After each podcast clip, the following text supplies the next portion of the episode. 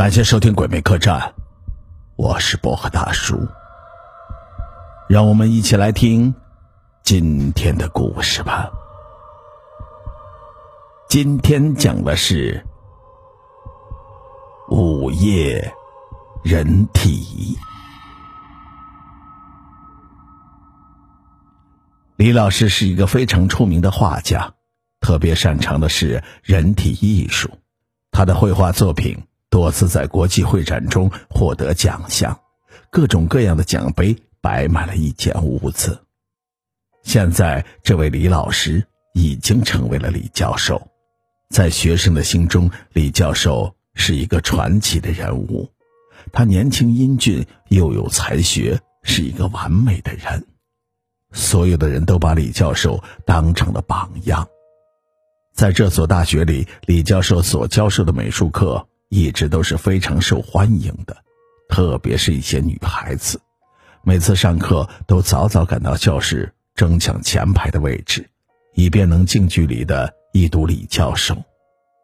最近，李教授又在准备着新的画展比赛的题材，据李教授的助手称。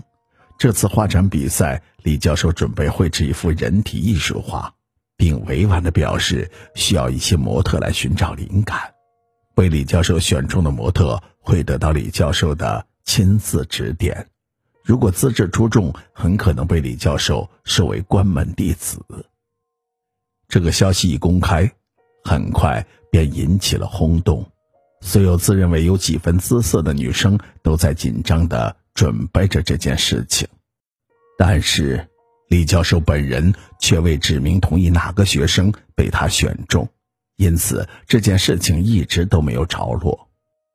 小璐就是其中的一个女孩，仗着自己有几分姿色，在社会上认识了几个无所事事的小流氓，很快就在角逐中脱颖而出，长期霸占了前排最中间的位置。也就是在李教授的眼皮子底下，这个位置非常有优势的。事实再一次的证明了这一点。这天下课之后，小鹿被李教授单独的留了下来，得到李教授的青睐，小鹿的心里高兴极了，脸上洋溢着喜悦的笑容。他清楚的看见有几个竞争对手，在看到他被李教授单独留下来之后。满脸的悲伤，都差点哭了。越是看到自己的死对头这么失望，这小鹿的心里就越开心。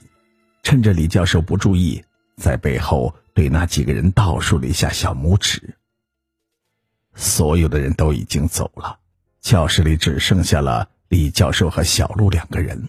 李教授对小璐提出了让他充当模特的要求，并做出让他难以拒绝的诱惑。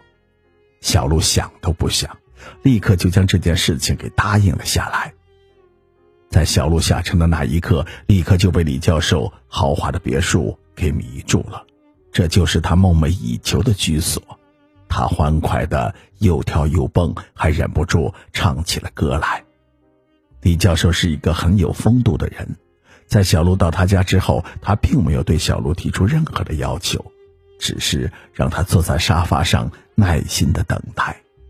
在小璐等待了一个多小时之后，李教授推出了一个巨大的餐桌，一桌子的西式美味。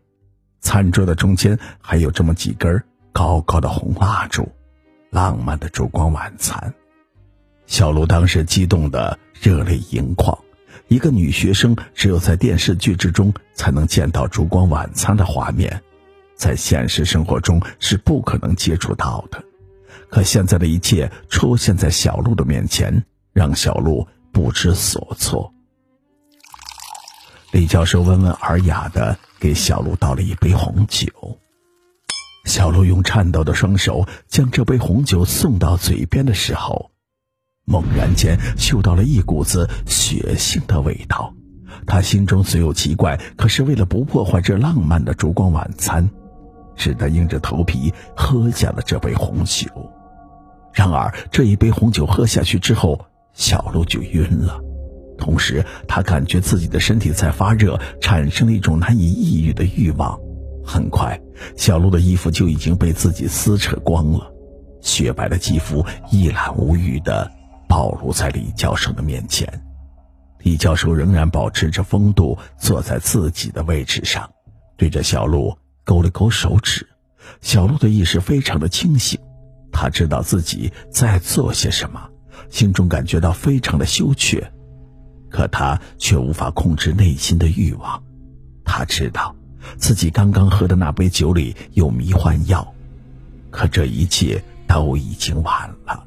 小鹿的身体不受控制的扭动着、摆动着，做出了各种撩人的姿势。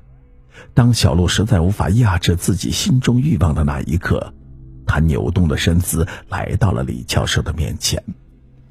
让他意外的事情发生了，在这一刻，李教授居然从桌上拿起了一把餐刀。小鹿的身体被李教授给抛开了。因为兴奋的原因，他居然没有感到丝毫的疼痛。他的内脏被李教授一件一件的取了出来，放到了桌子上的盘子里，而盘子里的东西则被装进了小鹿的胸腔里。